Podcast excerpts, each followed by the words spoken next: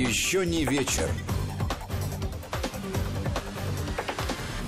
Здравствуйте. В студии Вести ФМ Гия Саралидзе и Владимир Аверин. Здравствуйте, друзья. Мы с Гией, как обычно, будем обсуждать то, что нам показалось сегодня особенно интересным и значимым. Если у вас э, как-то совпадут мнения с нами, то, пожалуйста, присоединяйтесь к этому обсуждению с помощью WhatsApp и Viber 8 903 170 63 63. Можно писать в WhatsApp и Viber 8 903 170 63 63. Либо используйте смс-портал, тогда на короткий номер 55 30 33, присылайте смс со словом «Вести» в начале текста, они придут сюда к нам. Если у вас не совпадают мнения по поводу повестки дня, это еще лучше. Присылайте свои предложения по поводу тех тем, которые, с вашей точки зрения, должны быть обсуждены в рамках этой программы. Туда же WhatsApp, э, Viber, либо смс-портал 5533, слово «Вести» в начале текста, смс-ки платные. А, у нас такая традиция на этой неделе, так скажу, сложилась. А, начинать с небольшого вступления по поводу коронавируса. Ты знаешь, я сегодня обратил внимание, ну, это даже вчера вечером появилось это сообщение в телеграм-канале а, Анастасии Поповой, нашего, нашей коллеги, которая в Европе работает и возглавляет Корпунт ВГТРК в Европе. Она написала о том, что в Бельгии, в Антверпене, Э, вновь ввели очень строгие меры. Э, значит, э, там рестораны работают до 11, обязательное ношение масок и на улице, и в местах, естественно, там, скопления людей. И, ну, так, вообще очень там, серьезные меры по поводу въезда и выезда.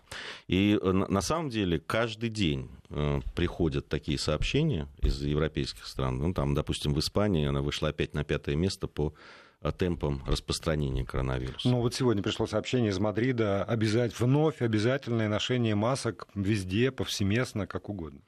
Да, поэтому э, вот э, я это к чему? Да, по, по поводу стенаний я просто вижу в соцсетях, там это когда откроют, когда можно будет куда-то поехать, э, уже хочется, там это... Мне кажется, все-таки надо набраться терпения. Но судя по тому, что происходит, и судя по тому, что какие новости приходят из других стран. Сейчас даже давайте абстрагируемся. Верите вы тому, что там э, статистики внутри страны или не верите? Ну, давайте тогда доверяйте той статистике, которая есть, и тем мерам, которые принимаются в других странах. Поэтому надо очень аккуратно. Да, ну, э, вот э, действительно, ты сказал, традиция сложилась. И я сегодня хотел даже нашим слушателям предложить обсудить э, инициативу, которую высказал губернатор Свердловской области Евгений Куйвышев, он сегодня как раз выступает, говоря про коронавирус и ситуацию в Екатеринбурге и Свердловской области, сказал, что он предложит Росгвардии подключиться к проверке исполнения масочного режима в общественных местах, в частности, в общественном транспорте. Потому что э, там, муниципальная инспекция в Екатеринбурге, с его точки зрения, там, не справляется с этим. А тоже екатеринбуржцы, как, как все, заметьте, как все, как жители Санкт-Петербурга, Москвы, расслабились. Э, в масках уже мало кто, кто куда ходит. И, по мнению губернатора, надо к этому делу подключать Росгвардию. И, э, правда, мне бы сильно хотелось знать э, мнение нашей аудитории. Как вы считаете, действительно вот э, надо силовые структуры, а Росгвардия это, в общем, серьезная такая силовая структура, подключать к тому, чтобы мы с вами не забывали соблюдать те ограничительные меры, которые так или иначе там в разных регионах нашей страны региональные власти или местные власти муниципальные вводят э, в связи с конкретной ситуацией по коронавирусу. Потому что в Москве, как вы знаете, тоже э, вы заходите в метро, вам все время напоминают, в метро и на МЦК только в масках, только в перчатках. Вы заходите в автобус или там в электробус, вам тоже из динамиков говорят, только в масках, только в перчатках. Вы смотрите вокруг и замечаете полтора человека в вагоне метро э, в масках, в перчатках уже просто вообще никого давно нет, и люди э, совершенно не обращают на это внимания. Сегодня, насколько я понимаю, на двух станциях метро все-таки пытались как-то возвать к разуму и там э, не пускать людей без масок, собственно, на станции метро, но это две станции из огромного количества московского метрополитена. Может быть, действительно действительно надо, чтобы серьезные ребята, росгвардейцы, э, останавливали заворачивали или там, не знаю, еще и предъявляли какие-то э, что там, что предписания. Ты знаешь, я, я мало верю вот в такие как бы хотя это обычно не в моей да, практике, да. Э, не верить в силовые какие-то решения. Да, да, но здесь, мне кажется, никакие... Ну, наверное, да, профилактически можно, да, там, чтобы подходили, говорили, чтобы как-то вразумлять там людей, что опасность не прошла, что надо себя беречь и что все-таки есть это, ну, как бы мы там не хотели, не хорохорились, и, и как бы э, там не говорили, и не думали, что это все пройдет обязательно мимо нас, и нас не затронет, но, к сожалению, затрагивает и друзей, и знакомых, и так далее. Вот. Э, и, к сожалению, есть и совсем трагические эпизоды. Вот. Но, не знаю, я все время говорю, береженного был бережен. И вот, вот это здесь, э, мне кажется, это должно в основу стать. И здесь силовые-то силовыми, но мне кажется, ну просто, ну просто берегите себя и своих близких. Ну, что еще сказать? Не, ничего, но поскольку вот сегодня мы узнали, что даже президент э, Беларуси переболел коронавирусом. Но это мы от него узнали. От, да? от него, конечно, от него узнали. Он принес на ногах, сказал, без симптомов. О том, что он переболел, ему врачи рассказали только вчера. А до этого он, значит, мотался, встречался, там, не знаю, со всеми разговоры разговаривал, ни сном, ни духом про это не зная. Ну, может, хорошо, что у него без симптомов, а у всех остальных, которые с ним, с ним контактировали, кто, кто знает, как это все. Потому что никого не щадит. Ни, никого совершенно. От мала до велика. Там рассказывали с самого начала про премьер-министров Великобритании, а, там, Канады, кто там еще был? А, вчера вечером была замечательная еще история, если уж мы про коронавирус заговорили, профсоюзы, причем не один профсоюз, а там довольно несколько профсоюзов медицинских в Бразилии, а, подали в суд международный в Гааге на президента страны господина Балтасару, если я... Баланасару. Б- Б- ну, вот, да, вот, вот на, на него, обвиняя его в геноциде, потому что его э, отношение к ковиду, Но он ковид-диссидент, да, самый ярый. Самый просто. ярый, действительно, во всем мире. Такого равных ему нет. Значит, его отношение, то, что никакие меры на государственном уровне не были по его э, как раз инициативе приняты, что он тормозил все, и даже когда губернаторы там в Штатах, в этих бразильских вводили какие-то меры, он над ними издевался, что-то там пытался запрещать. Вот э, местные бразильские врачи э, вплоть до обращения в Международный суд. Дело дошло что для меня вчера, правда, было таким ну, вечером шоком. Я когда прочитал эту новость, то ну, до такой, до такой степени... Ну, если посмотреть э, количество заболевших в Бразилии и количество, и количество смертей. О, смертей, что самое да. страшное, конечно. Ну, в общем, наверное, врачей можно понять. А, Еще по поводу профилактики. Э, сегодня вот новость появилась о том, что ФСБ э, впрямую занялось конфликтами вот, армяно-азербайджанскими, о которых мы вчера довольно угу. подробно говорили. Значит, они составили перечень российских регионов, где существует риск э, напряженности между представителями этих национальностей. А, в каких-то... И э, принимаются разные меры. Там отчитались о том, что где-то ведутся разговоры с представителями, не люблю это слово, диаспор, ну вот так, так написано, поэтому с представителями да, вот, народов э, этнических да, армян и азербайджанцев, которые проживают на территории России в разных регионах, где особенно компактно это, где особенно, видимо, отследили в социальных сетях или еще где-то э, какие-то а, провокационные да, там, сообщения, призывы там, и так далее. я считаю, что это абсолютно правильно, это абсолютно э, адекватные меры, меры должны быть жесткими, я продолжаю на этом настаивать. А, и, конечно, меня не, не могли не порадовать. Э, вот целые, собрали целые тоже журналисты вот в разных изданиях, в том числе и в интернете, заявления э, представителей армянского и азербайджанского народа, которые проживают на территории России, которые лейтмотив ну, этих заявлений о том, что мы живем в России, и здесь такого не должно быть. Я абсолютно солидарен с этими заявлениями, считаю, что это очень правильные заявления, и надо бы чтобы они звучали очень громко и чтобы их все услышали. Да, согласен.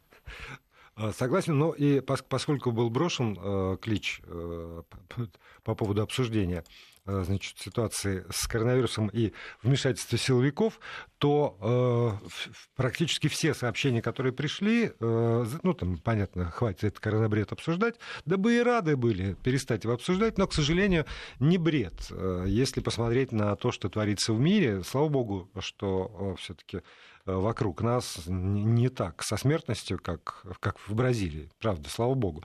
Но э, люди считают, что нужны реальные штрафы.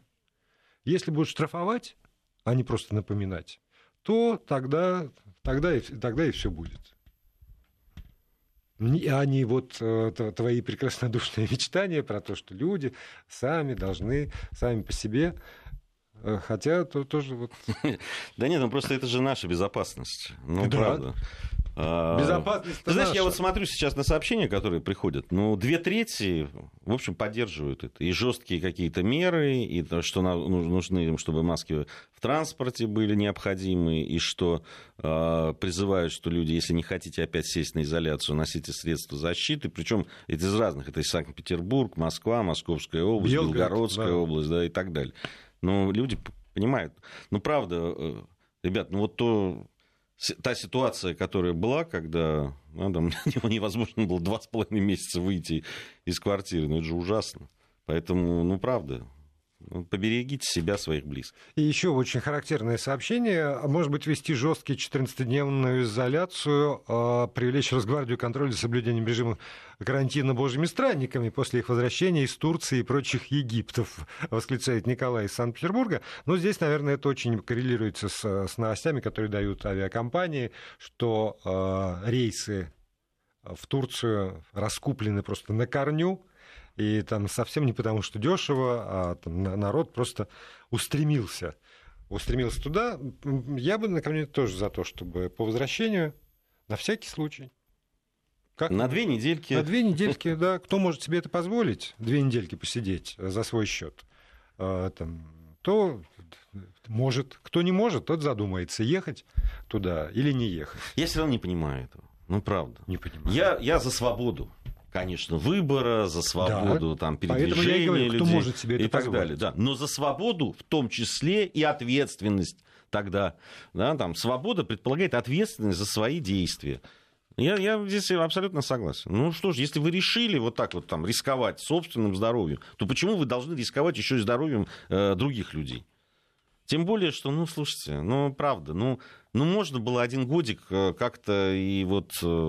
Э, за счет внутреннего туризма, там, я не знаю, дачи и так далее. Меня, наверное, сейчас заклеймят вот эти все любители отдыха в Анталиях и Кемерах. Ну, я вообще, честно тебе скажу, не самый большой любитель Турции и, и этого отдыха. Один раз я там случайно побывал, было это в 2001 году, если я не ошибаюсь, и все, после этого не ногой.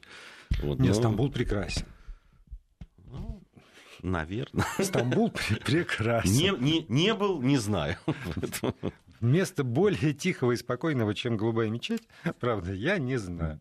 Ну, то есть так совпало. У меня, видимо, было такое состояние, что я приходил, там садился на коврик. Никто особенно не мешал, можно было сидеть часами и медитировать фактически. Но это к разговору уже не относится. М-м, ох ты, Господи. Как, как, серьезно, люди, это я по поводу тех сообщений, которые приходят. Все, чем, чем дальше, тем, тем жестче. Просто тем жестче. Люди, которые пишут нам, требуют, э, требуют очень, очень жестких э, мер. Да, тут прямо как-то прямо обрушился. Да. Извините, я, я аж дар речи потерял. То есть я не предполагал, что, э, что на, на, до, такой, до такой до степени все это будет. Ну и еще сегодня э, есть поток новостей, которые касаются э, дела сестер э, Хачатурян. И э, связано это с тем, что с заявлениями выступила э, сторона, которая защищает потерпевшего, то есть вот, э, значит, убиенного отца этих э, девушек, и э, сделала несколько заявлений, которые вкратце сводятся к следующему.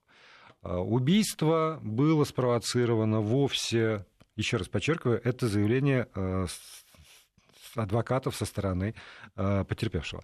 Вовсе не потому, что он издевался над своими дочками и там как-то их использовал, а потому что девочки украли у него крупную, крупную сумму денег, называется это крупная сумма, 140 тысяч рублей, и поскольку они не знали, как выпутаться значит, из этой ситуации, боялись признаться, они решили значит, отца изничтожить. А, заранее к этому готовились, год назад, еще до убийства, в переговорах там с кем-то, значит, были вскрыты их э, переписки все, было написано, что же нам делать, или свалить, или убить. То есть, в смысле, или сбежать из дома, или убить. Вот. И что э, все то, что касается каких-то побоев, это все они сами себе нанесли, потому что вот так тщательно готовились к этому самому преступлению. От чего я, еще раз, в очередной раз скажу, что я не следователь, не криминалист. Но мне почему-то кажется, а, еще было заявление э, этих самых адвокатов э, несколько там, недель или месяцев назад по поводу того, что, вот, что вокруг денег все крутится. Еще на этапе предварительного следствия это было заявлено, что с карт отца, они узнали там какие-то, значит, пин-коды, трам-тарарам, и с карт отца перевели деньги. И вот здесь вот для меня возникает решительное противоречие. Потому что, на мой взгляд, там, исчезновение с карты 140 тысяч рублей должен заметить кто угодно. То есть, если бы, например, было рассказано, что они за неделю до убийства значит, сняли с карты отца 140 тысяч рублей, а дальше так, значит, растерялись, что делать, и его убили, тогда бы, ну, как-то еще в моем сознании это бы связывалось, там концы с концами бы сходились. Но если там год планировалось, за год, ну, все равно, там, кто угодно заметит, что 140 тысяч рублей куда-то пропало. Сколько бы у тебя их не было. Хоть вот куры не клюют, а все равно. А 140 тысяч рублей – это деньги для всех, заметьте, буквально, для всех. И, э, значит, э, вряд ли эта история вот если эта денежная история так долго тянулась и требовала такой э, там, годичной подготовки. Может быть, они и за год планировали это дело, но по какому-то иному поводу совсем не из-за 140 тысяч рублей, Ну, это абсолютно, ну, на мой взгляд, э, здесь, э, в общем, даже ну, и это не требует доказательства. Ну, опять-таки, не, но... не являясь свиде... следователем и криминалистом и так далее. Вот, но ты знаешь, в этом деле очень много, много вопросов, да. да. Сама постановка, да, там решали а, сбежать или убить. В общем, Угу. Согласись, что... Да. Ну, я бы сбежал. Для людей, да, там... Честно В, в, в какой-то... Ты сам, да тем более там трогательных, трепетных девушек, да, все таки сбежать это как-то ближе их... Э, естеству должно быть, да, просто да. сбежать. Да, ну более того, там, э, я думаю, что не, не, не только я, довольно ну, какая-то часть наших слушателей тоже в подростковом возрасте переживала конфликты с родителями. А, в подростковом и там, в раннем юношестве. И э, основная масса людей, которые не уживались с родителями по тем или иным причинам, она как раз не то чтобы сбегала, а просто там выходила во взрослую жизнь довольно рано и, и уезжала там, не знаю, работать в другое место, учиться в другое место, ну как-то просто чтобы не, не, все время не толкаться рядом. Есть огромное количество способов для этого. Слушай, ну там много вопросов. Да. Вопросов много к маме, которая не жила с ними, но которая, как выяснилось, знала, что там что-то происходит и так далее. Ну хорошо, они боялись, они находились рядом с вот этим э, человеком, который, по их словам, да, их там тиранил и так далее. И я, у меня нет оснований не верить, не верить им. Да. Но если мама знала, а ей-то что мешало обратиться?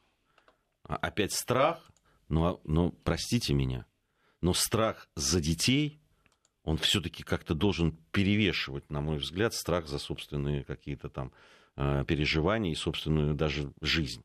Но все равно это, это твои дети, которые вот находятся в такой ситуации. И не пойти, и не заявить, и не пытаться что-то сделать, э, для меня это не очень понятно. В общем, там очень мутная история. Причем вот она, вот это длится уже долго, и, и, и все уже там на этих э, многочисленных ток-шоу там и каких-то э, э, программах, это все и телевизионных, и не только, все это обмусолилось. Уже тысячу раз как- как-то все это кости всем перемыли, все грязное белье достали и так далее. Э, Хотелось бы, чтобы в этом следствие разобралось. Там же профессионалы.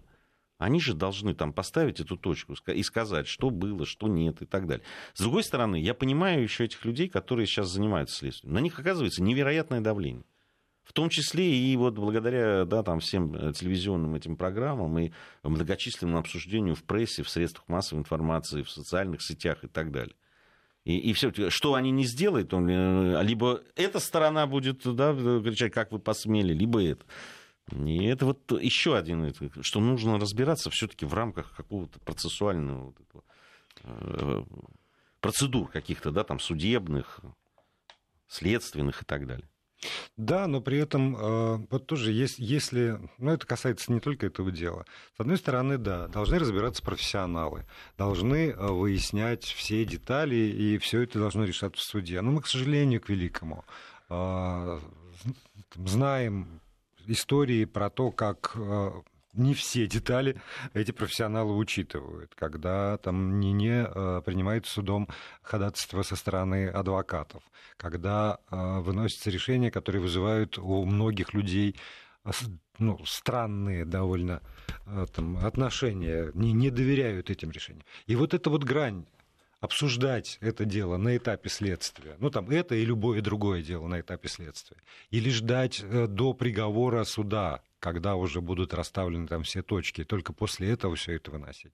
Ну, во-первых, это лишит э, работы индустрию, э, потому, что а что ж тогда будут обсуждать на многочисленных ток-шоу, а во-вторых, э, мы, мы же тоже свидетели того, как именно в каких-то случаях это громкое общественное обсуждение э, меняло ход следствия и, э, собственно, меняло отношение правоохранительных органов к этому. Какие-то дела даже до суда не доходили, а какие-то на суде рассыпались. Только потому, что была действительно очень мощная реакция со стороны общества. Может быть, пока действительно это гарантия того, что э, суд э, ну, будет тщательнее и щепетильнее работать со всеми собранными доказательствами, что одной, что другой стороной. Там и со стороной обвинения, и стороной защиты. Может быть. На новости? Может быть. Давай на Да, новости. мы уходим на новости, после новостей уже продолжим на другие темы. Еще не вечер. Еще не вечер. Продолжаем программу. Гея Саралидзе, Владимир Аверин у микрофонов, у радиоприемников. И пишите нам сюда очень активно с помощью WhatsApp и Viber на номер 8 903 176 363. Либо присылайте смс на короткий номер 5533 со словом «Вести» в начале текста. смс не забывайте платные. У меня есть э, вопрос. Вопрос. Вопрос ко. Один? Один. Один, да. Сегодня один вопрос, но буквально ко всем. Дело в том, что сегодня в течение дня очень активно обсуждается э, предложение Министерства финансов внести поправки в законодательство, э, в частности, там, в бюджетный и гражданский кодекс, по поводу того, что конфисковано может быть не только имущество и э, там, средства от продажи его перечислены в пенсионный фонд Российской Федерации, но и денежные средства э, в отношении, в- ну, я процитирую, но и денежные средства в случае отсутствия доказательств законности их получения. И тут, конечно, встрепенулись по этому поводу и депутаты сегодня выступают, и многочисленные эксперты. К вечеру, правда, пришло разъяснение от Минфина, что это касается исключительно госслужащих, это норма вносимая. Но, тем не менее, в течение дня много говорили и не только по поводу госслужащих, тем более, что э, в, в конце 2019 года было такое специальное решение Конституционного суда, которое уточнил, что имущество может быть конфисковано у любых лиц, а не только у чиновников и членов их семей, на которых распространяется действие закона о контроле за расходами госслужащих. И, в принципе, вот эта вот тема по поводу э, законности или незаконности тех или иных доходов, которыми располагают граждане, эта тема, конечно, для нашей страны, мне кажется, очень и очень горячая. И когда э, заявляется, что вот перед вами коррупционер, и у него надо все конфисковать, то тогда, конечно, все говорят, да, да, надо конфисковать, и все, значит, пенсионный фонд, конечно, потому что надо пополнять пенсионный фонд, и надо вообще наказывать коррупционеров.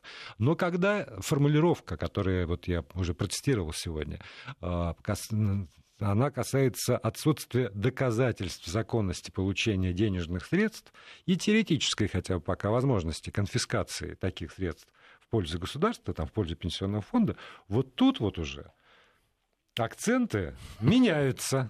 Поэтому я вот... Э, это э, из разряда «Анаста за шо». Да. Знаешь, э, понимаешь, когда начинаются разговоры о коррупционерах, да, там, вот, когда начинают клеймить там, чиновников там, и так далее, все время хочется спросить этих у людей.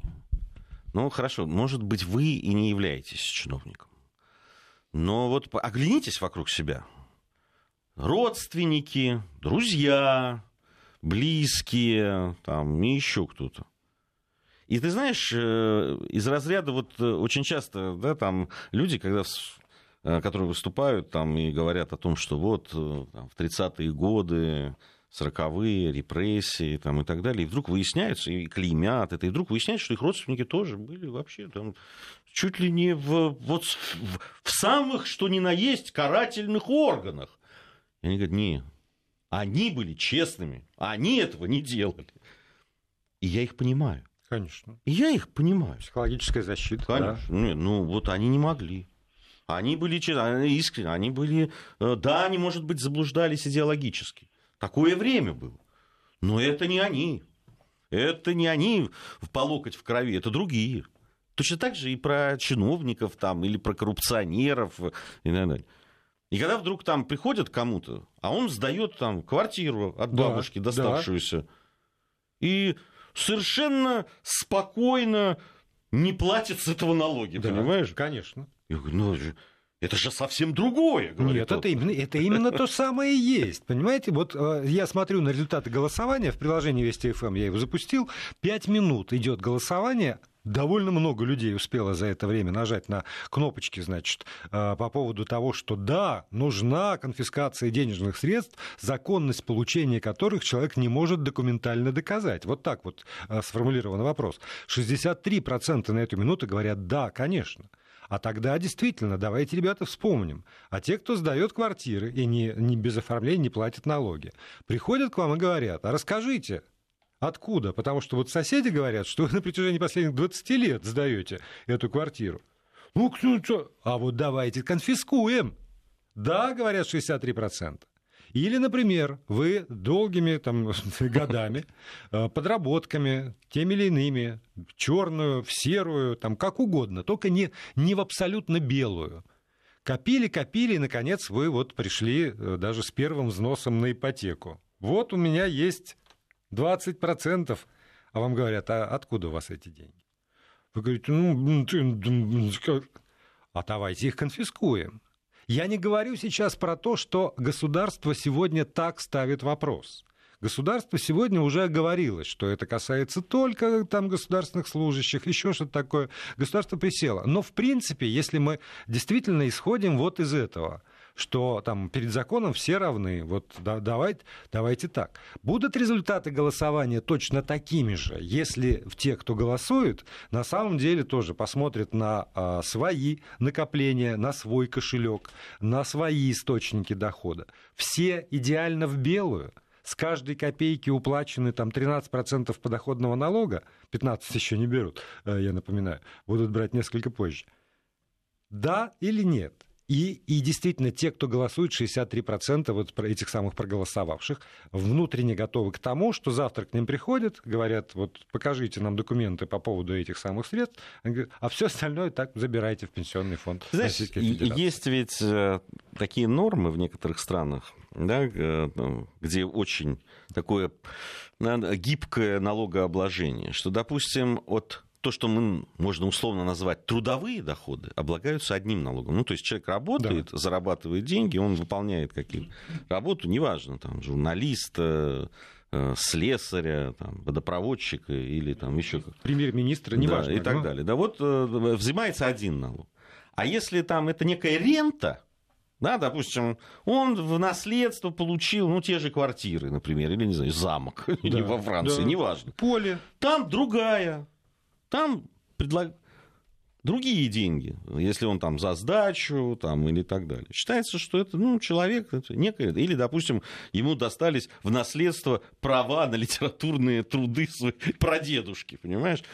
Или э, тоже налог на наследство такой, что там 10 раз подумаешь, принимать это наследство, не принимать, и, или тут же его пускать с молотка да, для того, да, чтобы заплатить да. этот самый налог. Именно так. И э, пока это касается кого-то, все справедливо, как только касается вот лично тебя, ты тоже говоришь, ну как, это же несправедливо. Ну это же как, мой прадед, прадед там писал гениальные романы, я сейчас на это живу, а почему бы и нет?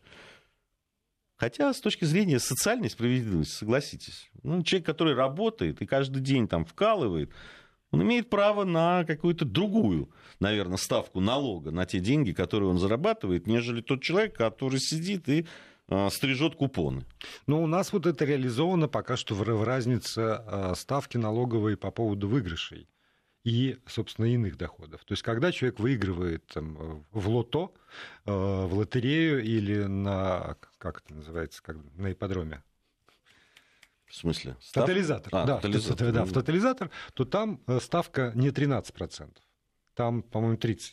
Я боюсь сейчас соврать, но, в общем, не 13, там другая ставка принципиально подоходного этого самого налога, потому что доход иной.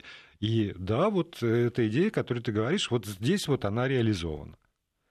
Но удивительным образом, удив, удивительным образом результаты голосования не, э, не меняются. Было 63, стало 64. Ну, видишь, там пишут, чему вы удивляетесь? Как раз у 63% нет никаких накоплений, они живут от зарплаты до зарплаты. И поэтому они голосуют за то, чтобы безусловно, конфисковывали и так далее. Вы знаете, Слушайте, я... я... Извини, я вмешаюсь, потому что от зарплаты до зарплаты это можно, знаете, от зарплаты на двух-трех работах, между прочим, до зарплаты на двух-трех работах. И поскольку я жил так какой-то период своей, своей жизни, я знаю, что это такое, когда э, двух зарплат еле хватает, чтобы дотянуть до следующих, до следующих двух зарплат. Но при этом одна зарплата у меня была левая совершенно. И если приду, пришли бы и сказали, что вот эту вот мы у тебя сейчас конфискуем, да еще за предыдущие годы, то э, я бы уже не, не на том свете, наверное, был. Потому что либо умер бы сразу от ужаса, либо в петлю. Ты знаешь, я вспоминаю благословенные 90-е, конец 90-х, особенно после 90-го, ты говоришь, вот несколько работ. Да. Такое, было несколько работ, причем на э, большинстве из них просто тебя кидали и просто не платили. Да, и, или платили тебе, ну, там, в конверте, никто мне, мне это, засаленную бумажку давали из рук в руки, без всякого конверта, на конверт еще тратится. И это были какие-то крохи в одном месте, в другом и в третьем. И этих вот крох мне хватало ровно на то, чтобы как-то дотянуть до, до следующего месяца. Поэтому я же не, не, не просто так, там, не из спортивного интереса уткнулся вот в эту формулировку, которую опубликовали сегодня, собственно, все, я по РБК э, цитировал, а потому что мне, мне показалось, что она вполне ложится на мою собственную жизнь. Ну, может быть, там не сегодняшнюю, но вчерашнюю уж точно совершенно. И э, насколько это э, там, если исходить из неких тоже построений, что да, вот значит, все должны быть законопослушны, так реализуется справедливость, отчасти да. Но э, для очень многих справедливость реализуется совершенно по-иному. И Стойкович 64 не уходит никуда. А, ну, Народ вот, все больше нет, проголосует. Здесь, здесь надо признать, что люди и, и то, что пишут сейчас, да, многие говорят о том, что, ну, вот, э, действительно, накопили, плачу все налоги, э, действительно конфисковывать надо. Говорят, э, голосуют за вот такую прогрессивную шкалу налога подоходного и так далее. Вообще, если честно, я могу сказать свое мнение ну, наверное, это даже не касается вот конкретно того, о чем ты сейчас, Володя, говоришь, а э, по поводу глобальной истории.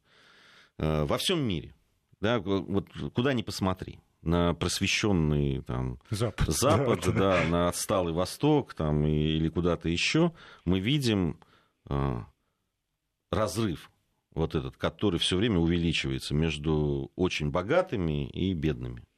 Вот он прямо ну, угу. катастрофически да. увеличивается. И мы это а, абсолютно четко видим, и это видят все.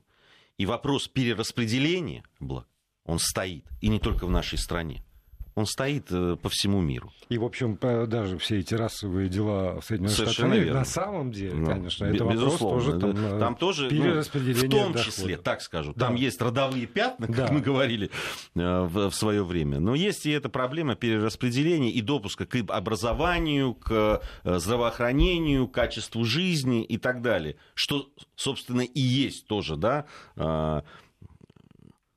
возможности том числе, которые дают финансовые э, да, там, возможности людей.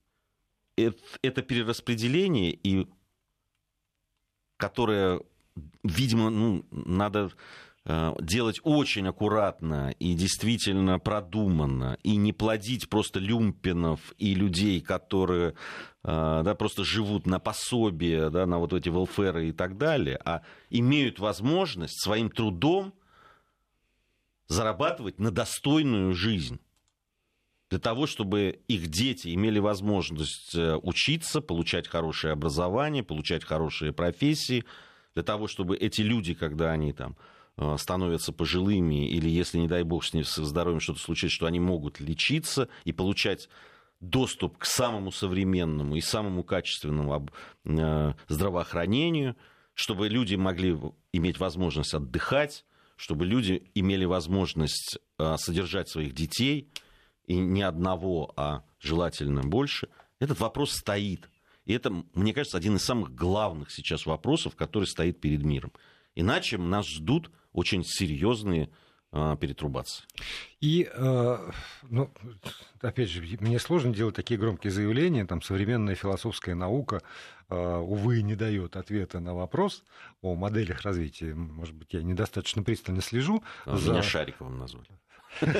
Знаешь, не самые худшие. Да, думаешь? Думаю, да. Вот я уже привык, когда ты уверен, сдохнешь. Вот это, да, это по-нашему. А шарик детский лепет. Но действительно, современная мысль философская не дает ответ на вопрос, а что дальше? Потому что вот, ну сколько там, и ты тоже с футурологами с какими-то разговаривал, и я а, в технологию вот в технологию все уходит. Как вот изменится мир вот технологически? Технологически-то ладно, а в социальном плане что будет? А как, как это все действительно повлияет на, на эту пропасть, которая ширится и ширится? Да в том-то и дело, Володя. Э, технологически мы видим, да, да. при нас, мы с тобой еще жили в квартирах, у которых, в которых не было телефона. Теперь да. вот. Я да? помню, когда появился кассетный магнитофон, говорю молодым коллегам, они пугаются. Вот меня. Мы, мы с тобой работали на радио, где надо было резать узкую пленку, и уметь ее клеить. Вот. И, и что теперь? Технологически мы рванули так, что просто э, невероятно. Это правда. Я, я иногда хожу, смотрю вокруг и понимаю, что это э, то, что я читал в 70-х годах в книжках фантастов. Понимаешь, вот оно. А, все, не, не все из них додумывались. Не, не все этого. до них, да, да, да, могли до этого дойти. А с, с точки зрения социальной, конечно, мы, по-моему, где-то даже отступили от того, что было тогда. Ну, да, мы имеем в виду человечество. Да, безусловно, да, потому конечно, что ты, ты, ты прав, если посмотреть на вот эти вот коэффициенты, там, соотношение доходов там, 10% самых богатых в любой стране мира и 10% там, самых бедных в любой стране мира, то э, от соотношения, которое было, там, например, 1,7-2 или там, 5, 17, 20, 28, за 30 разница. Причем, а если, а если взять еще ну, там недавнее, да, у 26 или 28 человек в мире сосредоточено там две трети мирового богатства. Вот это та модель, с трибуны ООН было сказано, к которой в итоге пришли.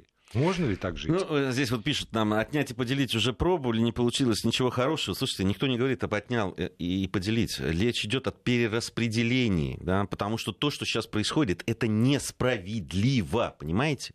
Несправедливо. Те люди, которые сейчас владеют там, э, совокупным богатством, они не работают. Они не производят ничего и ничего такого не делают, э, из-за чего они должны быть такими и богатыми. А главное, это прежде всего их коснется, если что, я должен вам сказать. Продолжим завтра.